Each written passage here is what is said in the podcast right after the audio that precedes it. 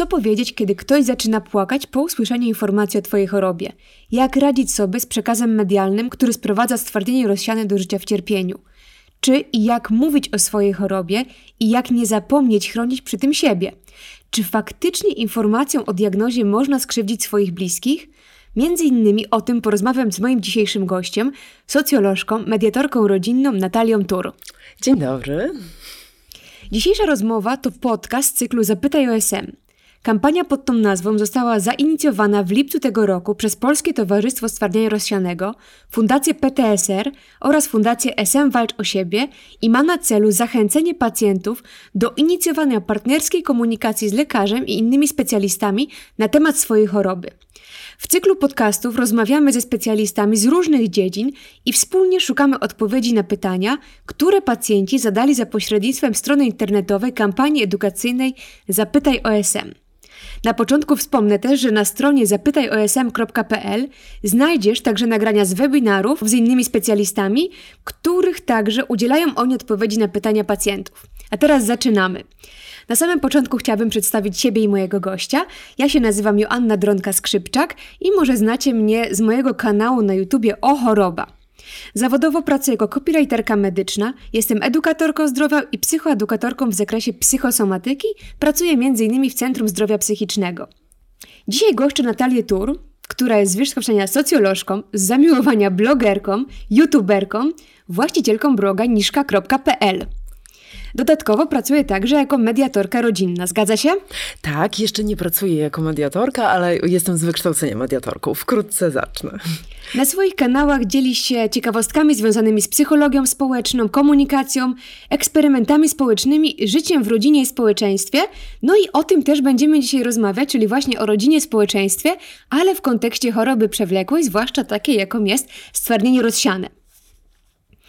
Natalia, takie pierwsze szybkie pytanie, stwardnienie rozsiane. Jakie są Twoje pierwsze skojarzenia z tą chorobą? E, gdybym miała porównać to, e, co wiedziałam o tej chorobie jeszcze niedawno, z tym, co wiem dzisiaj, między innymi dzięki Twoim filmom, Joanno, Dziękuję. i kampanii Zapytaj OSM, to można by powiedzieć, że to jest różnica jak między niebem a ziemią.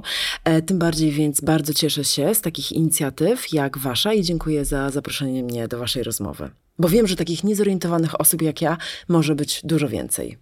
No tak jest, trochę staramy się dotrzeć właśnie zarówno właśnie do pacjentów, jak i osób z otoczenia i w ogóle do społeczeństwa, żeby edukować w kwestii tej choroby. No ale właśnie, wróćmy do tego kwestii społeczeństwa. Dlaczego w ogóle rozmowa o chorobie, mówienie o swojej chorobie, czy nawet podzielenie się informacją o diagnozie z najbliższymi osobami, to jest tak trudny temat dla bardzo wielu osób, co też wynika z pytań, które do nas docierają.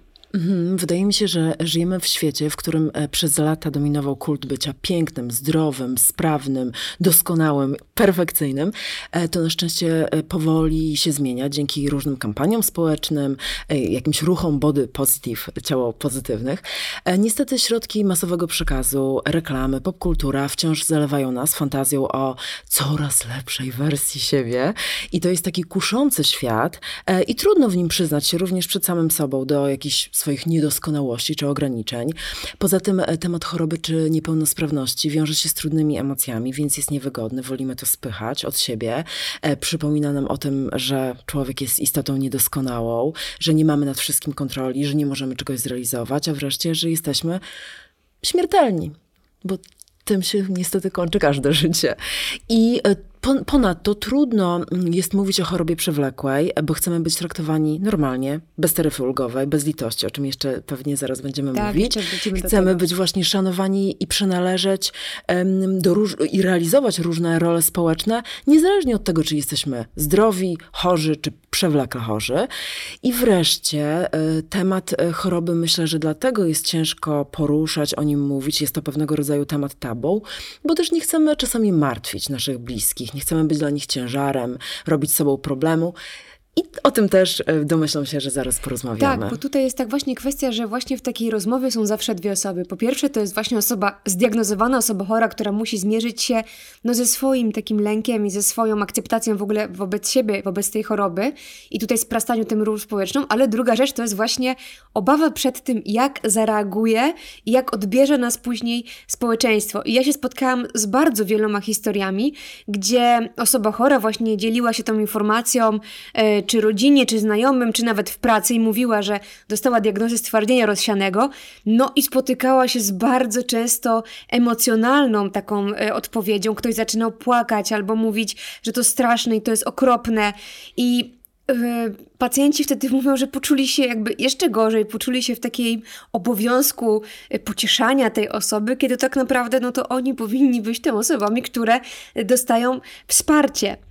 I tutaj właśnie jak sobie poradzić w takiej sytuacji, żeby nie czuć tej presji, wyrzutów sumienia, że się kogoś zmartwiło, ale żeby też jednocześnie nie czuć takiego, takiej presji, żeby to zatrzymać w sobie. Zanim odpowiem na to pytanie, to chciałam e, polecić e, słuchaczom e, twoje filmy na YouTubie, w którym właśnie bardzo ciekawie i fajnie, tak też trochę dowcipnie przedstawiasz różne scenki, na przykład jak nie reagować, gdy się tak, dowiesz, że ktoś przydaje. jest chory. Tak, to się przydaje, przemawia do wyobraźni i mi też bardzo pomogło, przyznam, bo wielu wielu z nas naprawdę nie wie. I tak jakby z automatu reaguje, ale wydaje mi się, że odpowiadając na Twoje pytanie, jak e, poradzić sobie z taką sytuacją, myślę, że Pierwszą rzeczą, którą powinniśmy sobie uświadomić, jest fakt, że tak naprawdę nie mamy wpływu na to, jak dana osoba zareaguje na tą wiadomość i nie mamy nad tym żadnej kontroli, bo każdy człowiek ma swój własny system przekonań na temat chorób, e, chorowania, który jest uwarunkowany różnymi czynnikami wychowaniem, doświadczeniem, jakimiś wpływami społeczno-kulturowymi. I te przekonania są bardzo często ukryte i uruchamiają się dopiero w chwili bezpośredniego kontaktu ze sobą chorą, że czasami nawet ktoś nie ma nad tym kontroli, nawet nie wie, jak zareaguje. I przykładowo, e, niektórzy e, są wychowywani w duchu, że ciężka choroba to jest temat tabu, coś wstydliwego, bardzo prywatnego, o czym się w ogóle najlepiej nie mówi, w ogóle udaje się, że tego nie ma, spycha się to pod dywan. Oczywiście za tym się kryje duży lęk, bo ta osoba nie potrafi zmierzyć się z tym, co jest nienazwane, nieokreślone, niezrozumiane. I to może na przykład skutkować tym, że jeżeli bliska osoba zachoruje, e, to mm, otoczenie to bagatelizuje albo udaje, że tego nie ma. Na przykład e, zamiast porozmawiać z chorym, bierze się za wielki remont domu. Mhm. A inni z kolei mogą e, być tak bardzo przeczuleni na punkcie zdrowia, że nawet drobne infekcje budzą mm, w nich wielką panikę, rosną do rangi śmiertelnej i na wieść o chorobie panikują. E, a jeszcze e, inne są takie sytuacje, na przykład z życia mojego. E, mama mojej koleżanki w liceum zachorowała na raka i od podstawienia diagnozy do jej śmierci minęło kilkanaście lat. Więc moja znajoma wzrastała w takim przekonaniu, że rak wcale nie oznacza natychmiastowej śmierci. Więc też mogła jakoś się z tym oswoić i wiedziała, że z chorobą można żyć, że właśnie rak to nie wyrok. I, i dlatego też może przyjąć wszystko inaczej ale to, co chcę jasno podkreślić, to że informacja o chorobie, to jest tylko bodziec, e, który wywoła jakąś reakcję. Czyli e, nie jesteśmy w stanie nigdy przewidzieć, jak tak, no bo na przykład ktoś znał kogoś, kto Dokładnie. chorował na stwardnienie rozsiane i bardzo szybko, e, powiedzmy, postępowała tak. ta choroba i tak dalej. On ma takie doświadczenia i że natychmiast to, je no, automatycznie tak, uruchamia. A ktoś na, na rozmówcę, dokładnie. No właśnie, a ktoś mógł znać osobę, która po prostu przez 30 lat e, sobie żyła, funkcjonowała ze stwardnieniem rozsianym, dbając o różne um, jakby aspekty um, takiego zdrowego tak, stylu życia. Zupełnie, tak. Zupełnie... Najważniejsze jest to, że my, którzy przekazujemy bliskim otoczeniu informacje o chorobie, mamy wiedzieć, że jesteśmy odpowiedzialni za własne emocje, bo my jesteśmy je w stanie obsługiwać, a mm, i miejmy świadomość po prostu, że możemy spotkać się z jakimś tam bagatelizowaniem, że ktoś tam będzie mówić, oj tam, oj tam, dużo ludzi choruje, tak? Jakoś z tego wychodzi. Nie ma co dramatyzować, co też jest wkurzające, takie bagatelizowanie, no, prawda? zdecydowanie tak. Albo jakimś właśnie strachem czy przerażeniem. To, co ty często tak jakby, no obśmiewasz oczywiście, mm, mm, tak radząc tak, wiem, sobie no, też. wiem w jakim kontekście, właśnie w takim, że jest takie biadolenie tak, nad tym, co teraz oj, będzie, co tak. też jakby dołuje dodatkowo. No właśnie. A dużo osób mówi, że sama nie wie, jak sobie właśnie z taką sytuacją poradzić. Mówię, bierze ją tak bardzo do siebie i, tak. i zaczyna się pocieszanie. No właśnie, i tu jest takie pytanie, czy w takim razie jest w ogóle jakiś taki optymalny sposób, idealny informowania e, bliskich, przyjaciół o diagnozie? Kto decyduje o tym, na ile możemy się otworzyć, y, ile powiedzieć i, i jak właściwie, bo na przykład spotykam się z takimi y, wypowiedziami, że lepiej nie mówić, bo będą się dopytywać cały czas i drążyć, a ktoś może na przykład nie czuć się akurat na siłach w tej chwili o tym rozmawiać. Jak te granice tutaj mhm. postawić i określić? Wydaje mi się, że to, co jest ważne, to, to żeby mieć świadomość, że e, możemy spotkać się właśnie z taką silną reakcją emocjonalną i że tak naprawdę emocje nikogo nie zabiły. To tak możemy sobie mm -hmm. w, w, skrócie powiedzieć, że nawet czasami zdarza się, że jeżeli rozmawiamy z osobą dorosłą, na co dzień opanowaną, a ona nagle zacznie najróżniejszymi emocjami e, operować, to są tylko emocje i my nie musimy ich brać do siebie. Ale e, ta świadomość o tym, że mm, te postawy ludzi mogą być e, różne, też może nam jakby tak troszeczkę ułatwić oswojenie się z nią i radzenie sobie. E, bo, bo tak, przykładowo, są osoby, które na przykład dowiadując się o chorobie, traktują to troszeczkę jako taki y, gorący ziemia, którego muszą się szybko pozbyć i jak najszybciej obdzwaniają znajomych, ro, rodzinę. Zmienić to z głowy. Tak, zmienić tak. to z głowy. I okej, okay, no to też jest okej, okay. one tego potrzebują. Są też osoby, które na przykład zanim poinformują o diagnozie swoich bliskich, najpierw chcą skorzystać z pomocy psychoonkologa. Ja znałam taką osobę, która po prostu czuła, że nie jest w stanie stanie rozmawiać z rodziną ani z otoczeniem, dopóki sama sobie nie pokłada tego w głowie. I to też jest w porządku. I tutaj, mając na uwadze chociażby te dwa przykłady, widzimy, że decyzja o tym, czy powiedzieć, komu, kiedy i jak powinna należeć tylko i wyłącznie do osoby chorej i nic nikomu do tego. Nie ma przepisu i, I instrukcji. Też ile powiedzieć, bo I czasami mówimy tak. i ktoś zaczyna dopytywać tak. i pytania się robią coraz bardziej nachalne. E, nachalne albo coraz bardziej, no powiedzmy dla nas wścibskie albo intymne nawet, ale no już powiedzieliśmy A, no to mamy takie poczucie, że musimy powiedzieć tak. B i C. Ale A wcale nie musimy właśnie, oczywiście. I jak, tutaj... to, jak to zatrzymać właśnie. jakby? Czyli mówię, że chore na stwardnienie rozsiane, ktoś zaczyna dopytywać, dopytywać i w końcu dochodzimy do momentu, kiedy już się czujemy niekomfortowo. Co zrobić? Tutaj, y, czyli ta umiejętność stawiania granic, bycia asertywną, warto wręcz nauczyć się, można by i na pamięć, można nawet sobie przećwiczyć w domu, y, bo potem w sytuacji stresowej możemy mieć tak zwaną y, pustkę w głowie. Komunikatów w stylu, na przykład. Wiesz co, szczerze mówiąc nie lubię rozmawiać na takie tematy w pracy, czy na imprezie, czy podczas obiadu. A zmieniając temat, jak ci minął weekend, albo powiedzieć po prostu, wiesz, to jest dla mnie trudny temat, nie chcę o tym teraz rozmawiać. Albo musiałabym się długo zastanawiać, żeby odpowiedzieć na to pytanie, nie jestem teraz gotowa. I zmieńmy temat, czyli po prostu ucinamy. Ucinamy i robimy to, i to jest ważne, żeby robić to naprawdę w zgodzie ze sobą. Nie mamy żadnego obowiązku wchodzić w intymne szczegóły, a niestety niektórzy ludzie mają skłonność do tego przekraczania granic. Albo się tłumaczyć też, tak? tak? Albo opowiadać o swoim przypadku, o swoim tak. stanie zdrowia, czyli nawet sam fakt podzielenia się jakby informacją, że się choruje, nie jest od razu y, taką koniecznością, żeby pójść dalej i musieć opowiedzieć tak. od razu wszystko. Możemy powiedzieć o diagnozie, ale stawiamy, my stawiamy moment tej granicy, gdzie już dalej na ten temat nie chcemy, mm, nie chcemy rozmawiać. Tak, czyli na przykład można wtedy powiedzieć, wiesz, y, prawdę mówiąc, chciałam poinformować cię o tym, e, że choruję na stwardnienie rozsiane, ale wolałabym już o dalszych szczegółów nie poruszać, bo czuję się z tym niekomfortowo. Koniec. A oczywiście, jeżeli ktoś ma ochotę mówić o szczegółach, to też super. Tak jak powiedziałyśmy. To każdy indywidualnie dokładnie. ustala swoje granice. Właśnie, a tutaj też e, spotykamy się z takim pytaniem często albo e, problemem, że osoby właśnie mówią w najbliższej rodzinie e, albo nie mówią. I ja mm, miałam też taki przypadek, który rozmawiałam, że pani ukrywa swoją chorobę przed swoją córką, która tam już ma kilkanaście lat i ona nie wie, że, że ta osoba, no, że jej mama choruje.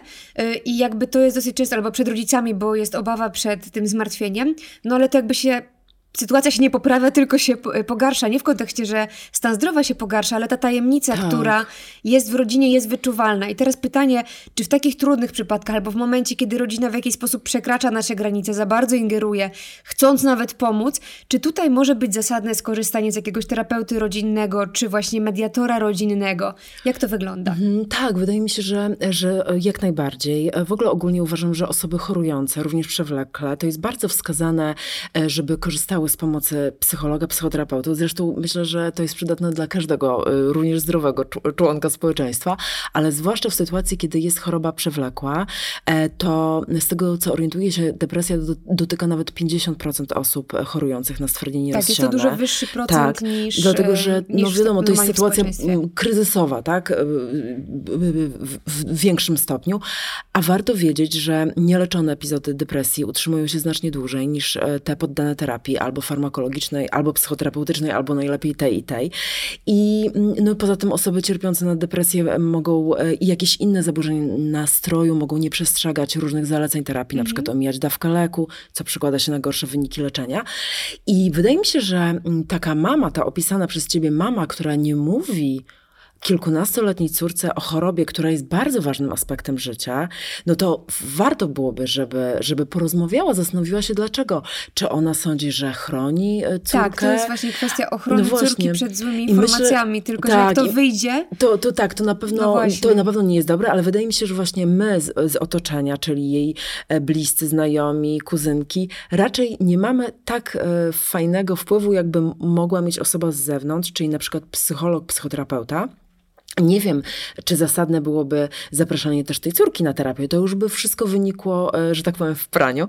A natomiast jeżeli chodzi o mediacje, które też są, myślę, bardzo fajnym e, sposobem, bo mediacje, e, takim głównym celem mediacji jest, albo definicją mediacji, jest to, że jest to prowadzona przez mediatora rozmowa skonfliktowanych stron na temat możliwych rozwiązań ich problemu. Przykładowo, i, i, i mediator jest jako osoba absolutnie neutralna, i bezstronna pomaga usprawnić tą komunikację między skonfliktowanymi stronami i budować jakieś wzajemne zrozumienie, zrozumienie ich potrzeb. Czyli tutaj przykładowo mamy na przykład małżeństwo i ojciec mówi, słuchaj, powinnaś powiedzieć córce mhm. o tym, że e, jesteś chora. On mówi, no nie, absolutnie nie powiem. I to jest na przykład bardzo tak, fajny e, pomysł na mediację albo do psychoterapeuty. Tylko to, co jest na pewno ważne, to zarówno w mediacji, jak i psychoterapii e, absolutnie dobrowolność. Czyli nie możemy nikogo na siłę no to to jak ze wszystkim tutaj tak, ale jak sobie myślę o tej e, mamie, no to on, jej też jest na pewno bardzo trudno, że ona o tym nie potrafi no powiedzieć. tak, jest to dodatkowe, dodatkowe obciążenie. I też takim obciążeniem, co, y, które dotyczy pacjentów, też osób, które chorują przewleka, osób ze stwardnieniem rozsianym, to jest ta kwestia y, proszenia o pomoc i takiego okazywania jakby w ten sposób słabości. Tak to jest traktowane, że y, no bo bardzo ważne jest ogólnie w życiu, ale też w chorobie przewlekłej jest taka umiejętność umiejętność, aby potrafić o tą pomoc poprosić, kiedy jej potrzebujemy. Mm, a paradoksalnie osoby chore, które jeszcze bardziej jej potrzebują, no obawiają się, że zostaną potraktowane albo protekcjonalnie, albo że będą traktowane jako osoby niesamodzielne, albo też nie chcą innym, jakby boją się, że będą wykorzystywać swoją chorobę, żeby coś osiągnąć. I tutaj jak się nauczyć, czy w ogóle można się nauczyć takiego proszenia o pomoc i jakby jak jednocześnie potrafić wyznaczyć sobie granice, czy sobie i tej osoby, która tą pomoc nam udziela, żeby to nie poszło, nie poszło za daleko. Jak się można tego nauczyć? Mhm. Myślę, że zdecydowanie można się nauczyć i myślę, że y, bardzo wiele osób, zarówno chorych, jak i zdrowych, ma olbrzymi problem z proszeniem o pomoc. I do tych e, powodów, do które wymieniłaś, dodałabym jeszcze to, że boimy się prosić e, w obawie, że ktoś nam odmówi i poczujemy się przez to odrzuceni. E, bo niektórzy z nas traktują tę odmowę bardzo osobiście i rozciągają ją, ją na całokształt relacji, czyli jak ktoś mi odmówił pomocy, to znaczy, że już mnie odrzuca, Nie prawda? Tak. się jako przyjaciel tak, i tak to dalej. już koniec tak. między nami. A inni mają problem z proszeniem o pomoc, bo mają niskie poczucie własnej wartości, czyli przekonani są, że na to nie zasługują. Że o, nie będę nikomu zawracać głowy, nie będę robić kłopotu. Są też osoby, które nie proszą o pomoc, bo nie ufają innym ludziom i są takimi zosiami, samosiami. Najlepiej lepiej zrobię sama, nikt nie zrobi tak dobrze jak ja. A są też takie, taka druga strona medalu, które zamiast prosić o pomoc wprost, wchodzą w taką rolę cierpiętnika i szantażują emocjonalnie otoczenie, czyli a ja tyle dla was zrobiłam, a ja tyle poświęciłam czasu, a wy nic, nic mi nie zrobicie, co też na pewno nie jest dobrą metodą. Czyli zaprezentowałam to, e, czego lepiej warto nie robić i których to przekonań warto się wystrzegać. A teraz może trochę rady, więc um, łatwiej nam będzie prosić o pomoc, i przyjmować tą pomoc, bo niektórzy też mają problem z przyjmowaniem pomocy, Tak. bo na przykład myślą, oj, on pewnie pomaga, bo myśli, że ja chcę. Ja nie, ja nie będę, prawda? Mhm. Go. Więc tak, po pierwsze, jeśli, jakie rzeczy mamy sobie uświadomić? Po pierwsze, ja mam prawo prosić, a ty masz prawo odmówić. Jeśli damy sobie i innym właśnie te same prawa, będzie nam łatwiej. Czyli gdy wyjdziemy z założenia, że zawsze nasza prośba może się spotkać z odmową, ale jeżeli on się zgodzi, ona się zgodzi, no to fajnie, no to znaczy, że udało się. A druga rzecz, jeśli masz problem z proszeniem, bo obawiasz się oceny ze strony innych albo nie chcesz e, sprawiać kłopotu, to może jednak warto przypracować poczucie własnej wartości właśnie na psychoterapii lub na Czyli spotkaniu z psychologiem, czyli wracamy. tematu.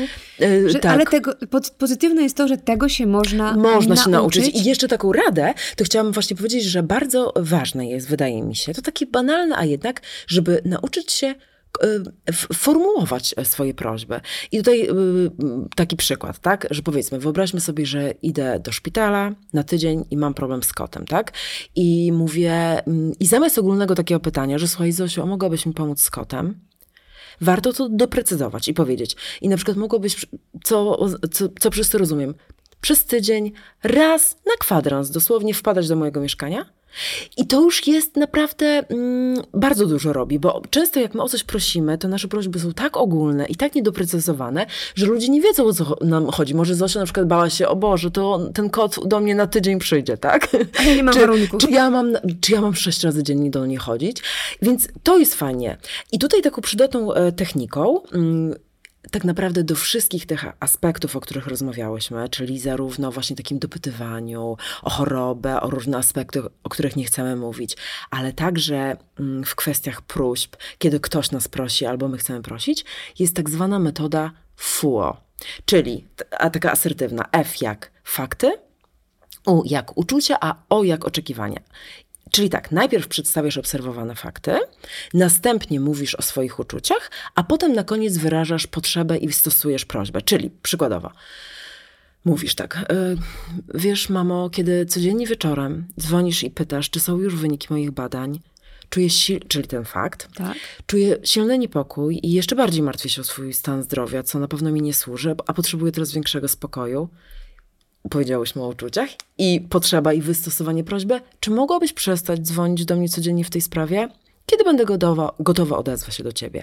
I to, i w ogóle to, chociaż ja lubię sobie zapamiętywać to nie jako fuło, tylko UFO. UFO? to tak się bardziej. Ale- Czyli uczucia, fakty, oczekiwania, to naprawdę może zrobić dobrą robotę w różnych sprawach. Mhm. A czy takie coś sprawdzi się też przy rozmowie z y, pracodawcą albo gdzieś na gruncie zawodowym, bo y, jakby jako jedno z pierwszych porad, którą ja usłyszałam zresztą od y, neurolożki, to było tylko proszę nie mówić pracodawcy. Ojej. Tak, to znaczy ona miała na pewno dobre Mhm, intencje, tak, tak, tak. ale powiedziała, że z jej doświadczenia pracodawcy reagują czasami źle, traktują takiego pracownika e, jako problem. E, Tymczasem są różne badania i te badania pokazują, że to nie jest tak, że osoby z chorobami przewlekłymi są gorszymi pracownikami, no tylko czasami na przykład wymagają jakiegoś dostosowania tutaj e, swojego czasu pracy albo możliwości pracy z domu. Jakby to nie jest coś, co warunkuje ich jakość, jakość pracy.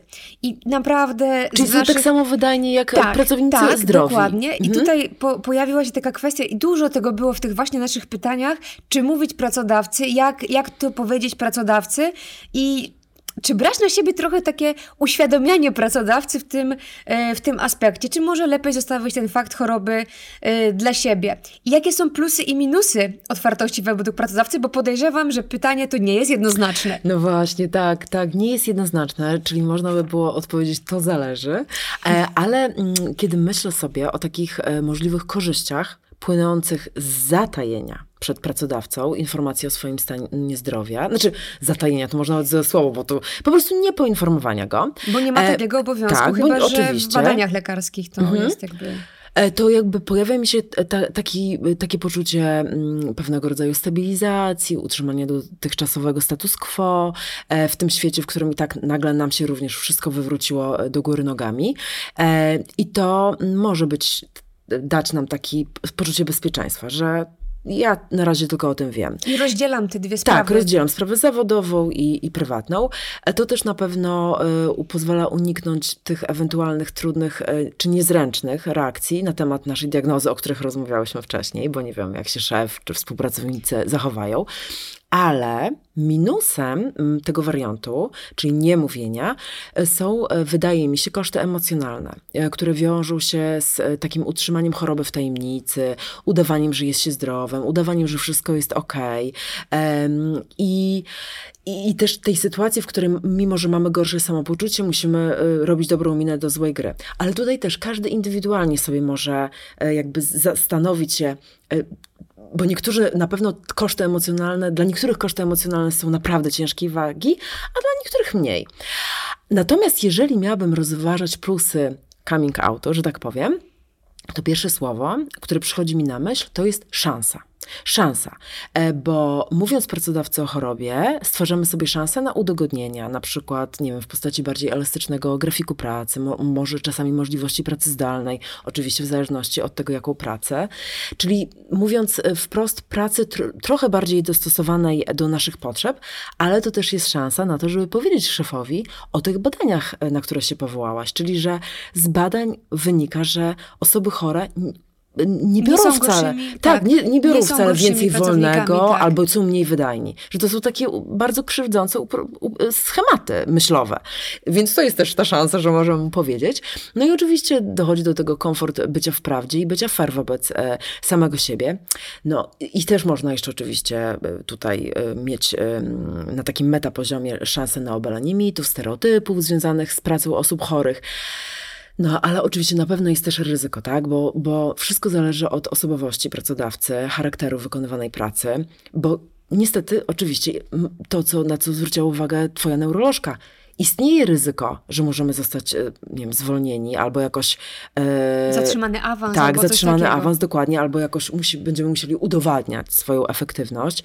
E, właśnie e, konfrontować się z tymi różnymi uprzedzeniami. Oczywiście tego nikomu nie życzę.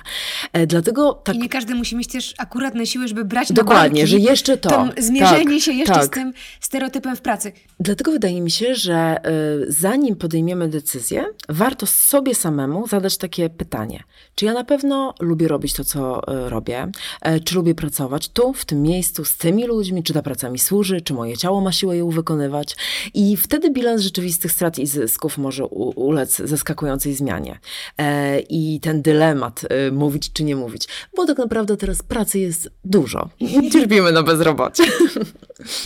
Ja tutaj też jeszcze dodam, że na stronie Polskiego Towarzystwa Stwardnienia Rozsianego można pobrać takie materiały, e, zarówno dla pacjenta, jak i dla pracodawcy, informujące o, na temat e, stwardnienia rozsianego, na temat tego, e, jak poukładać właśnie pracę z takim pracownikiem ze stwardnieniem rozsianym, po to, żeby obydwie strony no, miały z tego maksymalne jakby korzyści i żeby pracownik, który ma stwardnienie rozsiane, mógł normalnie pracować, funkcjonować i żeby nie był to dla pracodawcy jakiś mm, problem czy obciążenie obciążenie, ale też, żeby po stronie tego pracownika nie była edukacja na temat e, swojej choroby. Więc zachęcam do tego, żeby jeżeli chcemy powiedzieć, to faktycznie po takie materiały, które zostały specjalnie właśnie przygotowane, sięgnąć. Świetny pomysł, bardzo fajny. No to pozostając jeszcze na gruncie takich kontaktów formalnych, bo chciałabym bardzo, żebyśmy poruszyli też temat komunikacji z lekarzem. E, ta kampania Zapytaj OSM dotyczy też tego, że bardzo często, bo to wyszło z badań przeprowadzonych właśnie e, przed tą kampanią, że pacjenci nie pytają lekarzy o różne tematy, które ich interesują. Czasami zapominają, czasami są onieśmieleni, no z różnych powodów jakby nie pytają.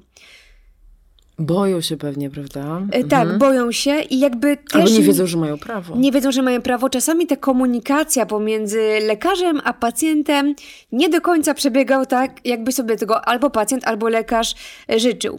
I tutaj, co można zrobić, żeby na tym gruncie ta rozmowa przebiegła jak najlepiej dla obydwu stron? Mhm.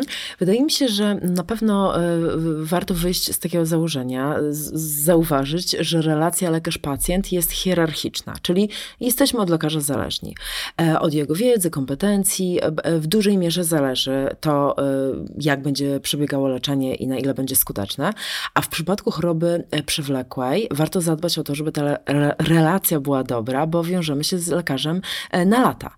E, oczywiście nie tylko my odpowiadamy za tę relację, relacje, bo to jest taka obustronna komunikacja. I oczywiście, jeżeli się bardzo źle czujemy z jakimś lekarzem, możemy zmienić też lekarza, to nie tak, jest... Tak, to, to, to nie małżeństwo. Znaczy, no małżeństwo też możemy tak, zmienić. Tak. no, więc trudno wskazać jakiś przykład inny, ale um, to nie e, bank. To nie bank i kredyt, dokładnie, możemy. Tak, ale to, za co my możemy jako pacjenci być odpowiedzialni, to nasz sposób komunikowania się, czyli na przykład to, jakich słów używamy, jakim tonu głosu operujemy, jaka jest nasza mowa ciała, a z tym się często, e, za tym się często kryją jakieś oczekiwania i potrzeby, które adresujemy do specjalisty i skoro mówimy o adresie, no to, że tak powiem, czasami możemy pomylić adresy.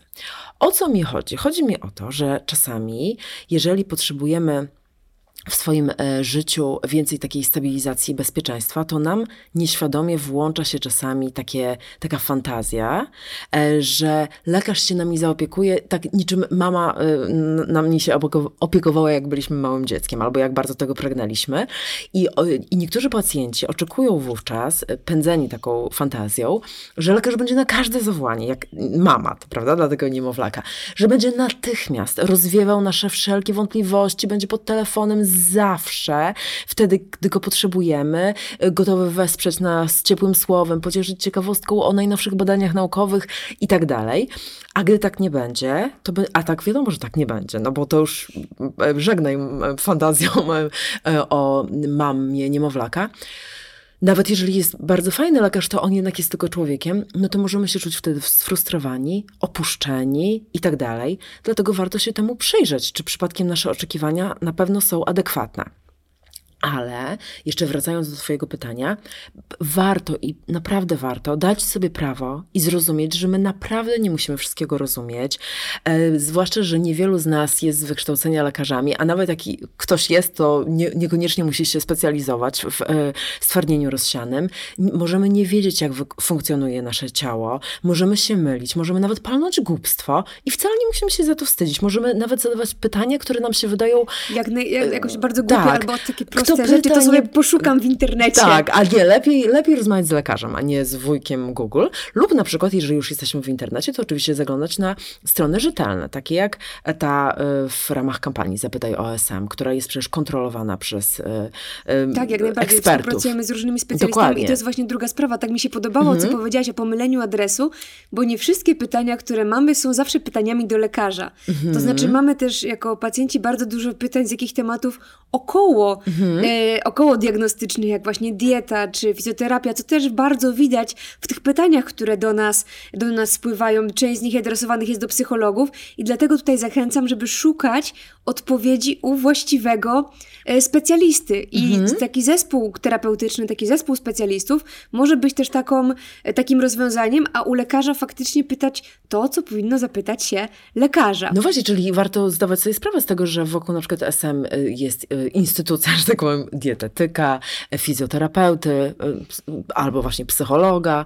Tak, że to nie tylko lekarz, ale i niezależnie od tego, z kim z nich rozmawiamy, e, to warto e, nauczyć się po prostu zadawać pytania i dopytywać po prostu wprost, nie myśląc o tym, czy one są głupie, czy, czy nie głupie. E, a gdy czegoś nie rozumiemy, to tak, dokonywać tak zwanej parafrazy, czyli powtórzyć własnymi słowami, czy dobrze zrozumieliśmy komunikat lekarza lub tej innej osoby z zespołu, a na koniec jeszcze podsumować, czyli w kilku słowach zawrzeć wnioski. Czyli na przykład, panie doktorze, czy ja dobrze rozumiem, albo no nie wiem, pani, pani dietetyczko, tak? Czy ja dobrze rozumiem, że ja powinienem jeść coraz więcej ryb? Ale czy to obojętnie jakie ryby? Aha, i, i po prostu po prostu pytać, bo to chodzi przecież o nasze zdrowie i nasze samopoczucie. Oczywiście, co też jest bardzo ważne, pamiętajmy, że również w relacji pacjent-lekarz, czyli taki mega ekspert, mamy jednak postawić granice, gdy lekarz przekracza swoje kompetencje i na przykład zaczyna wkraczać w nasze życie osobiste. No zdarza się to e, na tak. przykład na zasadzie, jak to pani nie chce mieć ciąży, przecież no w SM można mieć drugie no dziecko. To się faktycznie... Tak też, I tu, y, też zdarza. I tutaj więc... można na przykład powiedzieć, panie doktorze, tutaj rozmawiamy, e, badamy mo, moje SM i gdy komentuje pan moje plany prokreacyjne, czuję się... Czyli ten, ten e, UFO, UFO, UFO dokładnie, tak, UFO, też tak. tutaj jak najbardziej tak, absolutnie tak. działa. To jest właśnie, za każdym razem dlatego to tak się nazywa FUO, ale ja zawsze sobie zapamiętuję UFO. Mm, w różnych trudnych sytuacjach, czy to z ekspertami, czy z ludźmi z pracy, czy z rodziny, czy przyjaciółmi, jeżeli nie wiemy co robić, włączajmy sobie w głowie UFO, UFO tak? e, czyli uczucia, fakty i oczekiwania. No właśnie, to też warto sobie zapisać, zrobić kilka takich ćwiczeń tak. wewnętrznych. I, I wręcz do lustra. I to może e, wejść w tak. nawyk. Mamo, kiedy zachowujesz się tak i tak, czuję się źle, więc proszę cię, żebyś tego nie robiła. Panie doktorze, pani szefie i tak dalej. Super, bardzo uniwersalna metoda i myślę, że też ją będę stosowała. Polecam. Dziękuję Ci bardzo za dzisiejsze spotkanie. Bardzo było miło się spotkać, porozmawiać o komunikacji. Myślę, że nasza komunikacja też przebiegła całkiem, e, całkiem dobrze.